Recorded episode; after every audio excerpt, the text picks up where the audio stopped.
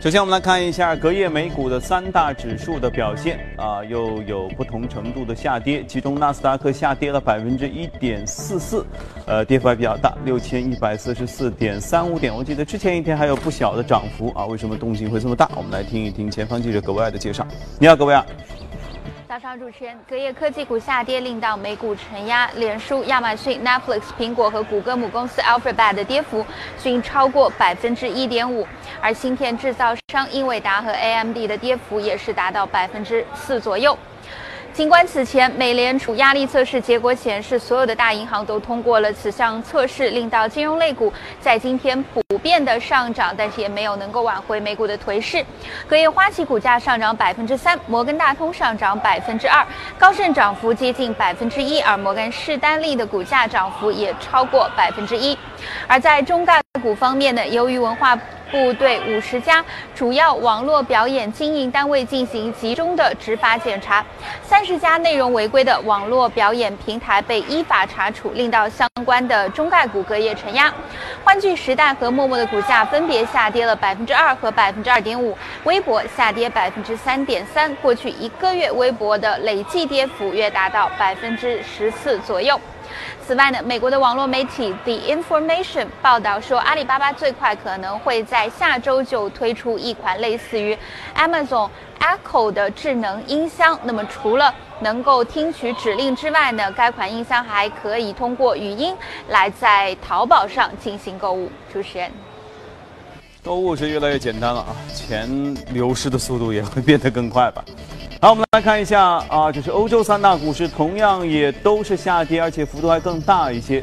英国富时指数跌了百分之零点五一，法国 CAC 指数下跌百分之一点八八，德国 DAX 指数也下跌了百分之一点八三之多啊，尤其德国跌这么多不太常见。我们来听一下驻前方记者薛娇给我们带来的关于欧洲市场的介绍。你好，薛娇。好的，主持人，周四欧洲股市高开低走，并在接近收盘时出现了快速的走低。截至收盘，欧洲斯托克六百指数下跌百分之一点三四，报三八零点六六，创四月二十四日以来的收盘新低。其中科技股重挫百分之二点七三，跌幅较大的法国 CAC 四十指数盘中更是一度下跌约百分之一点九。此外，由于欧洲大型银行均通过了今年的美联储压力测试，令银行类股票昨日领涨欧股。其中，在汇丰银行股价上涨的拉动下，英国富时一。百指数早盘时一度上涨约百分之零点九。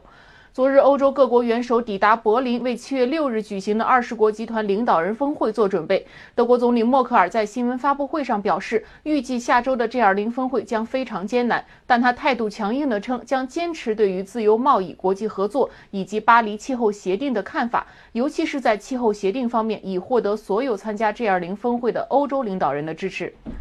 媒体认为，默克尔是在向美国总统特朗普下战书，以不惜孤立美国的代价来使得欧洲各国更加团结。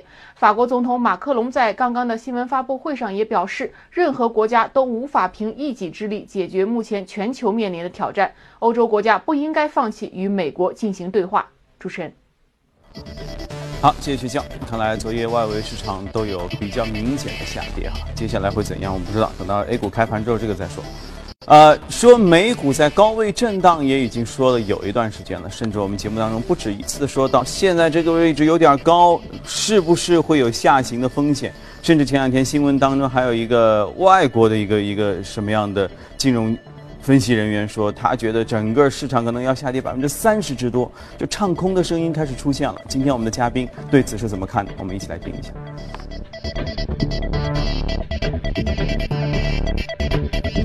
今天节目当中来到是东航金融研究员徐光宇，你好，光宇。主持人好。就像前面在说的，其实这两周的节目当中，很多次我们的不同的嘉宾都在说到美股位置有点高，所以呢，最近你也能，我们也能发现哈，有时候就是一天高一天低啊，深一脚浅一脚，而且幅度开始有点大了。以前一般都是零点几，现在开始有一点几的涨幅或跌幅啊，这样一个动荡加剧的情况，你怎么看？嗯。首先来说这个波动率波动率的情况，嗯，呃，美股的波动率是在放大，因为之前的波动率确实是非常的低的一个情况。那么我们说，波动率它的一个变化，它其实是由收敛放大、收敛放大。那么我们看到美股也是同样的一个规律，近期的波动率在放大的。那么这种波动率的放大体现在就是说，投资者对于美股的一个分歧其实是在加大的。这种分歧的加大的话，其实我们一直站着看美股，其实美股现在是一是一个矛盾体，很矛盾的。首先，我们说它的美联储加息的路径已经非常清楚，六月加一次，今年有可能一到两次，并且年底左右缩表，这个是一个共识。嗯，那么其实加息对于美股来说是一个双刃剑，就是说，加息了一方面代表着温和的通胀，并且是充分的就业。那么在这个基础上，应该是它的企业的盈利是在增长的，对于股票来说应该是个好事情，对吧？从这个角度，但是现在目前美股的估值确实是在一个历史高点附近的一个位置。那么其实高估值和加息本身就是一个矛盾体，因为它加息以后对于估值啊，它是一种天然的一种打压的一个作用。嗯，所以说我们看现在美股虽然说它的盈利其实是在很好的一个增长，但是它的估值啊，一定程度上已经透支了它对于它未来盈利增长的这个预期。所以说，投资者既看到了这个增长，同时一直在担心这个估值在历史高位上，这个其实还是有些担心的。所以导致目前的一方面波动率在放大，嗯，同时的话，在高位出现了一个震荡的情况。其实大家现在有一种不安全的感觉。我们看近期，其实银行出了一些消息以后，就出现了快速的增长。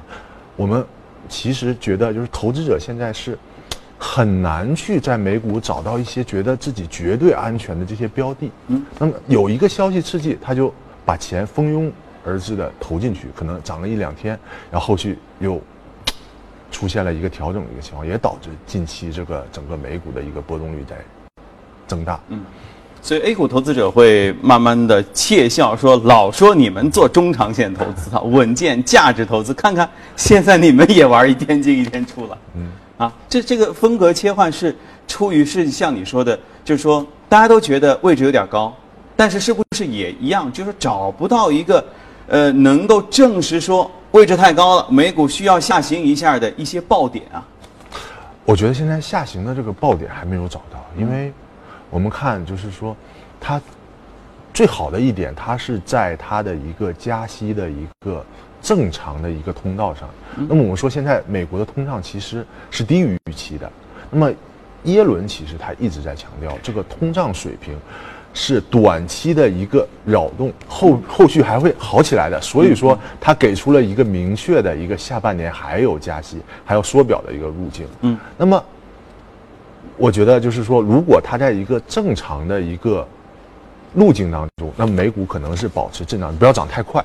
它这种震荡当中稳步上涨是跟盈利来的。嗯那么如果说就是说这个加息路径出现了一个变动，就是说突然间美国的经济数据出现了就是说有不好的一个情况，或者就业或者说通胀如果低于预期的话，那么可能是引爆这个美股下跌的一个点。那么我目前还没有看到，就是说它虽然震荡有分歧，但是并不是说这种震荡以后美股就会出现一个非常大的一个跌幅。现在在市场上还没有你没看到这个状态，我还没有看到这个。就大家只是都有些觉得隐约觉得有些不安，对啊，但反正也没看到什么事儿，所以呢，只能就变成这样的，就是开始震荡，开始做短期的事儿，也就是想观望一下，是吧？那么目前整个市场的预期，你觉得有可能会在什么样的一个阶段就保持这样一个震荡？呃，我觉得这个现在市场的一个预期啊，其实是分歧是比较大的，无论是股票还是经济数据。那么经济数据其实美联储内部对整个美国经济的预期也是分歧很大。那么对于股票的话，现在投资者现在是在主动的去找标的，但是发现其实又没有特别好的，因为年初这一段是特朗普行情，嗯，那么特朗普行情预示着高通胀、强势美元，嗯，那么带动着这些主板能源类。金融类出现了一个上涨，那么之后，当美国的经济数据转弱了以后，那么市场迅速的切换到科技股方面，因为科技股和经济的相关性是最低的。那目前这个阶段，我们说大的也炒过了，成长的也炒过了，投资者现在就是处在一个比较纠结的，就我还能去做什么事情？嗯，但是我又没有看到一个大幅下降，因为毕竟整个经济在一个。正常的预期当中的一个增长，那所以说就会导致这种美股的一个高位的震荡。那么这种震荡，我认为的话，还会延续一段时间，可能是几个月，也可能是一个季度，都是有可能的这种震荡。那难道他们不可以继续期待特朗普的新一波行情吗？你看他最近在开始陆续推动自己医改也好，其他改也好，就是开始有二点零版本的慢慢慢慢出现了。尤其这个阶段逐渐进入清晰表决阶段。刚才我们还有新闻在说关于能源方面的改革，它又要开始推进，而且它是一个如此高效的总统，会出各种各样的政策，那说不定新的行情就会来了。我觉得这个我们看它特朗普行情有。有没有结束？我们其实可以看美元指数的一个情况。嗯，美元指数的话，我们在创出高点以后，近期是持续的下降。那其实就是全世界的投资者用脚投票，嗯，决定了这个整个美国的一个强势美元政策并不存在了。也就是说，特朗普之前承诺的这些东西，大部分其实是在投资者认为它是一个失效的一个状态。嗯，所以说，嗯，现在从美元来看。近期还在跌，昨天还在跌，那么可能投资者还没有看到从特朗普的这些新的政策里面，他还投资者还没有看到提振美国大幅改善实现的一个前景在里面。嗯，所以美元指数反映了它这个真正的行情对的一个表现。对，那会不会就像我前面在说的，它突然之间什么样的医改通过了，这个税改通过了，会不会哎一下子就成为一个反击的点，然后又开始起来？哦，我觉得这个其实是很难的一个过程。这个，这个议海通过或者是这个通过，其实是它是其实是一个很很长的一个事情，因为它不像那个退巴黎协定这么简单，它是有一个非常长远谈判呀，党内部一个至少也大半年，对，很长的一个，并且现在我们就是从我们有的时候投资的时候，我们不能就是说如果通过了怎样，我们要从。它现在现象表现出来，它是一个什么样的状态？客观来分析，它这件事件是不是有可能发生？有可能发生的可能性有多大？嗯，那么从现在整个资产的表现来看，它就是说这件事情可能性其实是很低的。啊，OK，所以要掌握金钱的逻辑哈。那按照这样一个。聪明的钱的逻辑的话，那现在美股值得投资吗？如果美股不值得投资的话，那这些钱该去哪儿呢？我觉得美股它应该是一个，就是说你投资当中，因为它相对来说是比较稳定的一个投资品，它是一个长期的一个配置，但是仓位是可以调动的。那么现在在美元是持续弱势的一个情况下，那么我觉得可以在全球的范围内找一些比较好的标的资产。嗯，那么像新兴市场里面。我觉得港股可能近期是一个比，不是说近期涨得多了，它就是可是是有是有很好的吸引力。它其实港股是二零之前的一个去年的一个下跌是破了二零零七年之前的一个，它的跌幅是很深的。也就是说，它的一个调整是非常充分的，并且估值即使今年。表现最好，但是它的估值还是在一个相对来说比较合理的水平，并且现在是美元是处在一个相对来说比较弱势的一个区间，有利于引导这些资金啊投转投到新兴市场，并且是新兴市场当中比较稳定，而且是估值较为低廉的这些品种当中，所以说港股可能是近期要超配的一个比较好的一个标的。港股现在是一个出手的时机我们？要知道，港股从今年年初到这个月大概都涨了百分之十几到二十了吧？我觉得后面应该还有一段，而且还破了新高。对，因为后面，因为它距这个当时牛市的一个高点还有一定距离，并且它整个的一个形态啊，它这个盘整的时间还是底部盘整的时间还是比较长的，后续的一个就是说它的一个空间还是可以期待的。嗯。好，关于这个事情，我们过一会儿八点之后我们会有连线香港演播室啊，到时候我们也可以来问问香港的朋友们如何看待已经，因为我我们都觉得说高股港股这么高的位置，然后我记得前两天这个访谈的时候还在说，他说啊可能会盘整一段时间，倒是也没有问会不会这个下探来释放一下风险等等啊，但是被您这么一说，回头我们再一起来沟通一下啊，啊新兴市场。好，那了解过隔夜美股的表现，我们来关注一下异动美股榜，来看一下。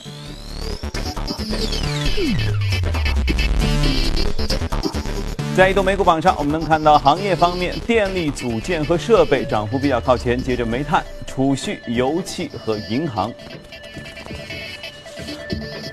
在个股榜单上呢，有一家家居品牌的公司涨幅比较靠前，接着有大型工程。多元化电子、家居和生物科技。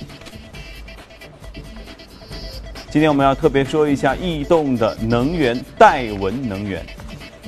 嗯，这是一家做什么呢？石油、煤、石油这个勘探，嗯，油油油油气，油气然后和那个它跟那个石油的一个关联性是比较大的。我们说石油的话，其实我其实这波下跌是超出了很多人的一个预期的，就是说没想到跌得会这么快。从这波不是也符合很多人预期吗？大家预期欧佩克估计谈不拢啊，呃，就是之前不是有一个说它减产嘛，嗯减产的事情，减产协议。然后结果这个只涨了一天，然后就转头向下，这个说明这个减产不是影响油价的一个核心因素，啊核心因素是美国的一个库存研究库存的一个情况。嗯虽然说近期这个原油就是有所反弹吧，但是整个库存的话还是处在一个历史高位的一个水平。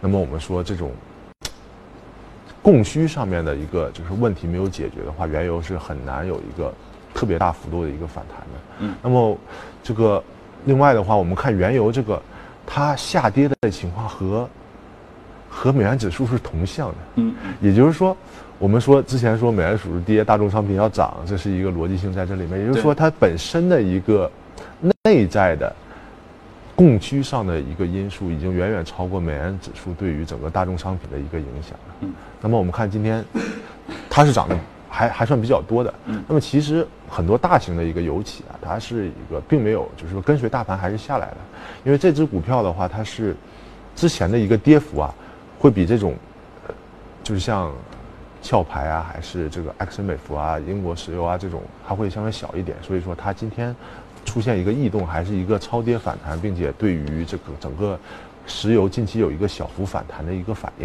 整体来说是这样的。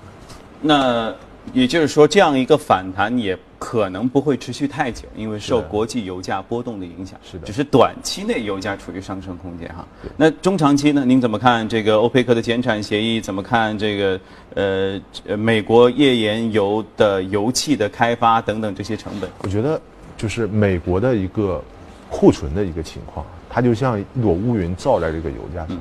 就我们只要关注库存是多了还是少了？对它这个油油价的话，只要一往上一涨，上边的如果库存高，并且页岩气有一个增产的一个情况，它就会很难出现一个就是说非常大的一个上涨的一个情况。嗯，所以说现在跌了这么多以后反弹，但是对于油价中期下跌走弱的一个格局，并没有一个特别明显的一个变化。嗯，那得多弱？现在四十四、四十五左右。呃，我个我个人认为是从二十多美金到五十多美金，整个的一个上涨啊，反弹已经结束了。那么我个人认为它可能是在就是五十以下，大概在三十五到四十五之间，保持一个就是在这个区间内保持一个震荡的一个情况。嗯，它基本上是从一百多跌下来，对那么一波反弹以后，这波反弹的力度其实还是比较大的，二十五到五十涨了这个基本一倍一个手，但是它后续它的一个波动是会降低的，因为它的一个形态的话是一百到二十五。二十五到五十，后续应该是一个收敛的一个状态，嗯那么最终趋于一个平衡，但是并没有看到一个近期会有一个大幅上涨的一个因素嗯在其中。嗯，OK，好，这个关于油价，我们也一起密切关注。异动呃，先雷了解到这里，稍后您将看到以下内容。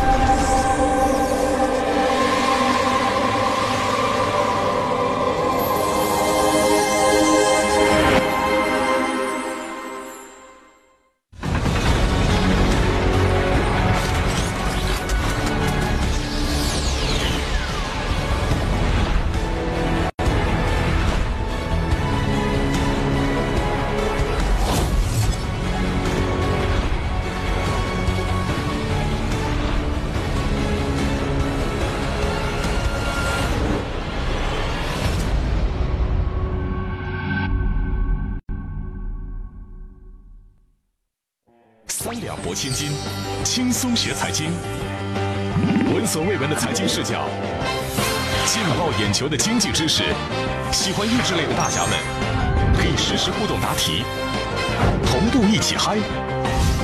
哈雷彗星撞地球，脑洞大开；笑笑别人，也被别人笑笑。每周日晚七点，打酱油的都过来。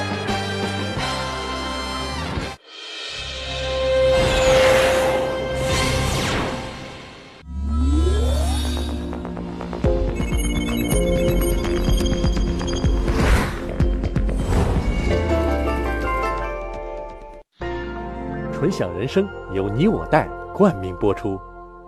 越懂得欣赏，越被人们欣赏；越懂得放下，越收获的更多。从仰视到平视，从精彩到多彩，商业大有可观，商业大有可观，生活小艺精彩，生活小艺精彩。敬请关注每周日晚八点第一财经，我的纯享人生。纯享人生由你我带冠名播出。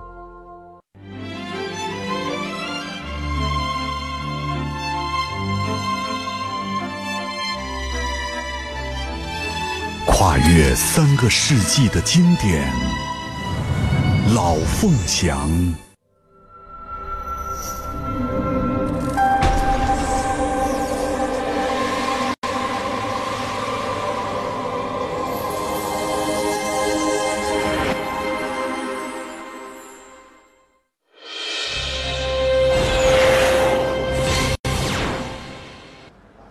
这里正在直播的财经早班车，来看一下公司方面啊。我们首先看到的是周三发布的二零一七全球最具吸引力雇主调查报告显示，谷歌蝉联榜首，其他受欢迎的雇主还包括高盛、苹果、安永、普华永道、微软、通用电气、宝马集团等。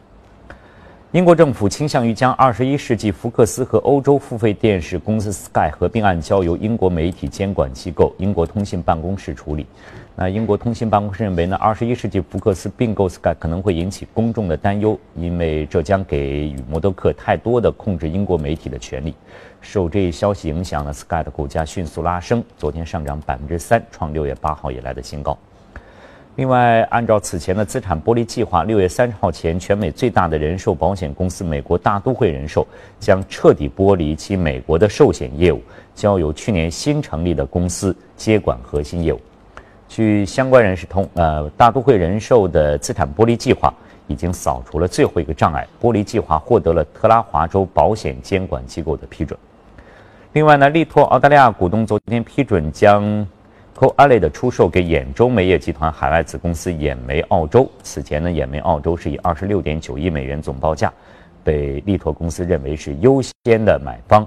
周四呢，力拓在伦敦股价大涨超过百分之二，也创出了半个月以来的新高。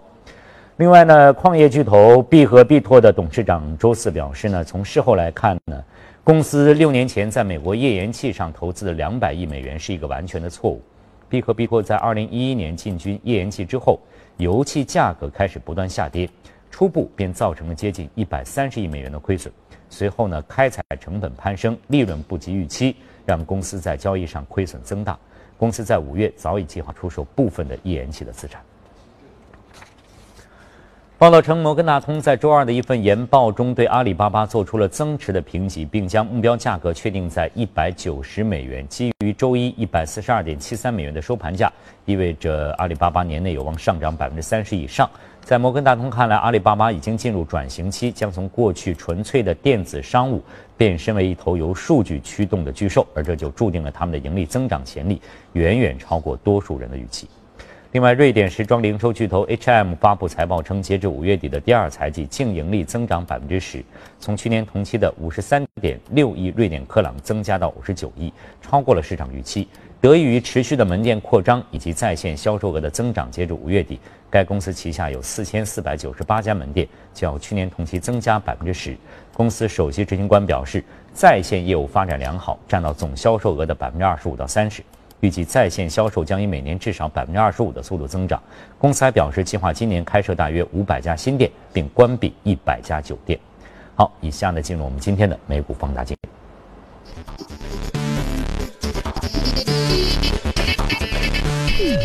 好，接着我们来看一下今天我们要聊的美热股是，其实大家非常熟悉，甲骨文公司，它是软件业的巨头。确实，其实我听到甲骨文这个已经是很多年前，那时候微软一枝独秀，接着就是我记得在哪里开这个互联网，对，甲骨文公司，然后就是什么戴尔公司，都是这那个时代的巨头，当时就有甲骨文，至今它现在还活得好好的。对对对，这是一家非常非常大的一个非常优秀的一家公司。那么，它整个是在这个数据挖掘、数据分析这一块，基本上处于一个独霸的一个地位。嗯，那我为什么提这家公司？我们看今天，它整个虽然有跌幅啊，因为跟着科技股跌，但是并不是跌的特别的多，特别多。那么，我们看甲骨文这家公司的话，它之前的一个涨幅基本上跟标普五百指数是同步的。那么，这种涨幅在科技股当中。是相对来说比较弱、很平稳、很弱的一家公司。因为什么？因为它二零一四年、二零一五年，它一直是在一个就是收入和净利润都是有一个下滑的一个情况。那么这种下滑是它自身转型以及它在就是说数据这一块已经是占有量太大，就是很难去继续拓展的一个原因。那么我们看它近期啊，就之前是。第四季，二零一六年第四季度财报是大幅超出预期。嗯，那么我们看核心是什么？是它的云服务平台这一块增长了超过收入增长超过百分之六十，去年是百分之四十。那么去年百分之四十已经是很高了，今年是百分之六十的一个水平，并且它整个的一个盈利增长又转正了。那说明什么？说明它的一个云的一个改革啊，其实是。在它整体的终于收收到成效了，并且云改革其实是他自己左手砍右手的一个事情。嗯，就是说，其实一些本地的一些就是不是云的这个，它的一个利润率会更高。为什么？因为它有一个运营的一个就是维护成本，后期维护成本这个是每年收的。嗯，那么云的话，其实它就是没有后期维护，它就统一维护了，它利润率会下跌。但是由于它这个客户的转转换率啊，近期是越来越高。所以导致它这块体量是现在是在增大，并且是带来了一个非常好的一个盈利增速是上来了。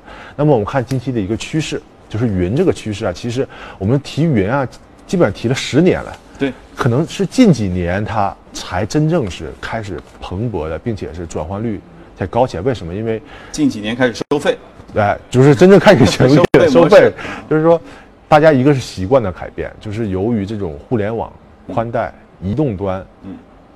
智能移动端、手机这种大家使用习惯的一个改变，导致大家很多东西不是说这个 Oracle 用云，很多东西大家也可以渐渐习惯用云了。那这一块的一个更新率就会上升。那么近期我看 Oracle 接到了一个大单，就是美国银行的，他们这个美国银行的这个科技部的一个总监他说，我们未来在科技方面的百分之八十的这种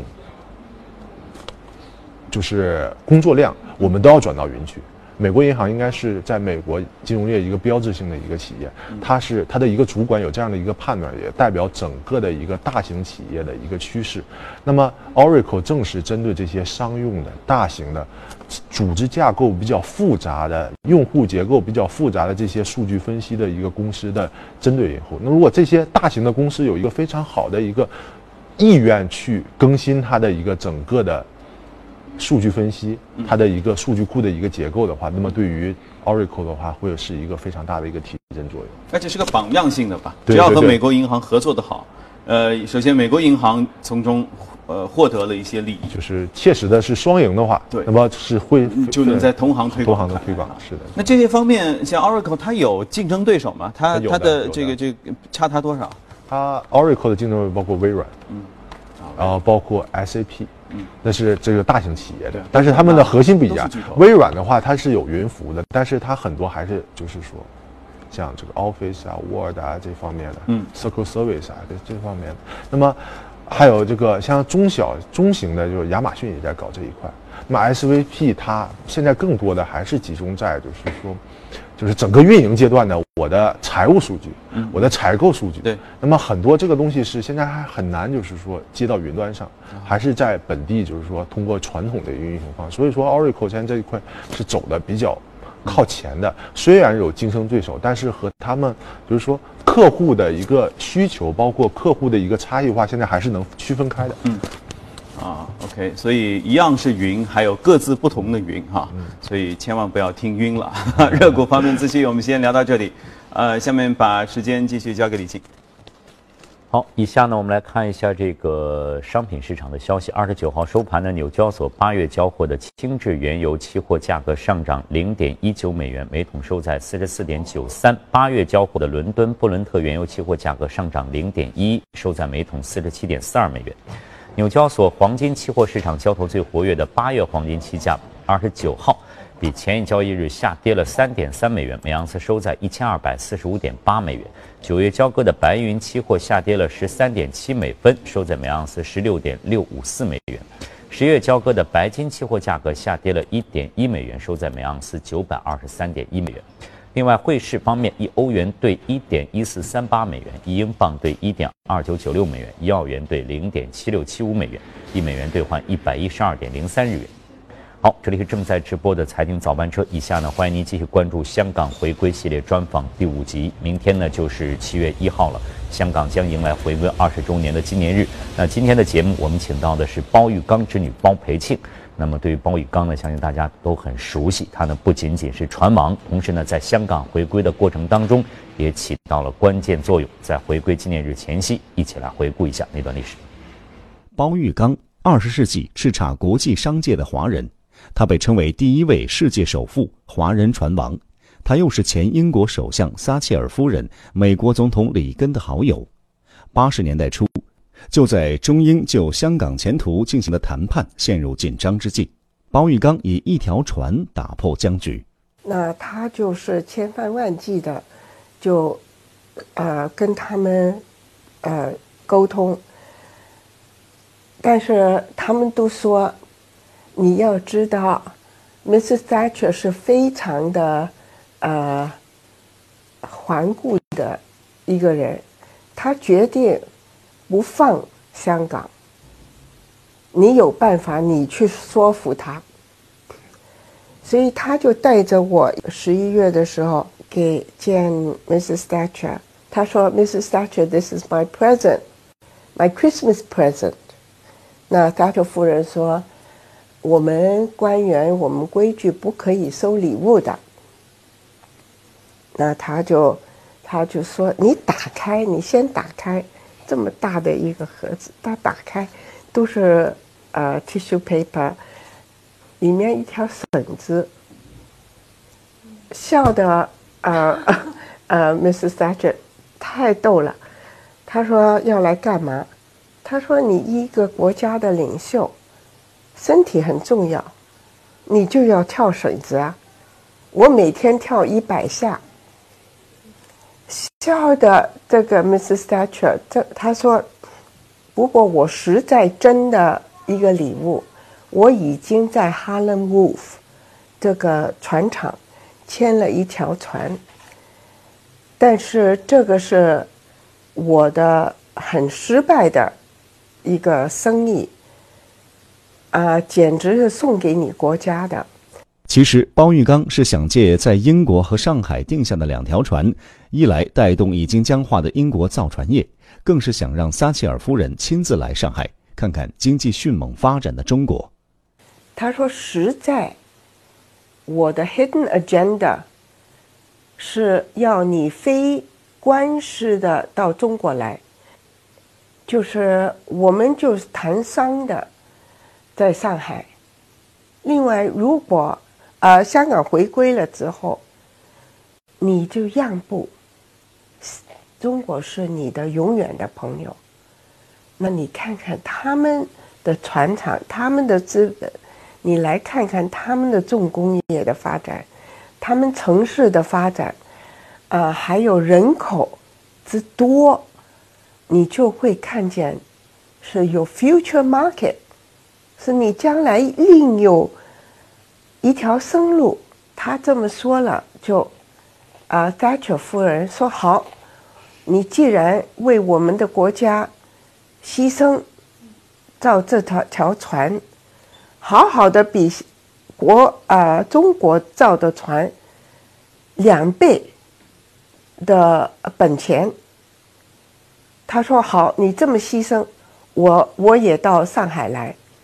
他跟着，呃，就决定到上海来之后，下了船，他是到北京去他之后就答应了香港的回归的。一九八四年十二月九日，中英联合声明在北京签署，包玉刚携包培庆作为嘉宾参加了在人民大会堂举行的签字仪式，成为这一重大历史时刻的见证人。而后，包玉刚担任了基本法起草委员会副主任，整合社会各界的力量起草基本法。那包玉刚先生为什么要花费这么大的精力去推动香港回归呢？他有他的中国梦，他是呃非常大概从大陆出来的一个难民，他有中国心，他也非常的爱国。虽然他是逃难了，他带着家人，但是他的心还是在中国的。他他常常从小培养我们是，他说有一天，我希望就回宁波去住。这个这个他是有这么样的一个愿望，他的心还是呃要中国复兴，要中国开放，中国改革的。一九八三年，包玉刚设立中国留学生奖学金。为当时中国刚刚起步的经济培养了大量人才，包培庆秉持父亲的理念，投身教育事业，在上海创建了包玉刚实验学校。我这个学校第一是中国学校，不是国际学校，因为我们用的是，呃，这个呃上海课程，所以我们是非常。注重我们的一个使命是传承中国文化，这一点呢，我觉得是非常的重要。然后有有这个国际视野，下一个二十年，香港的未来在哪里？在整个中国经济发展的版图当中，香港应该如何定位？我觉得靠自己，香港非常小。以前说是。我们转了几次的这个行业，从 manufacturing，现在到 financial service industry，那在下一步是怎么样？high tech，high tech 又不够国内的发展竞争，那但是我觉得香港还可以做一个桥梁的一个一个 role，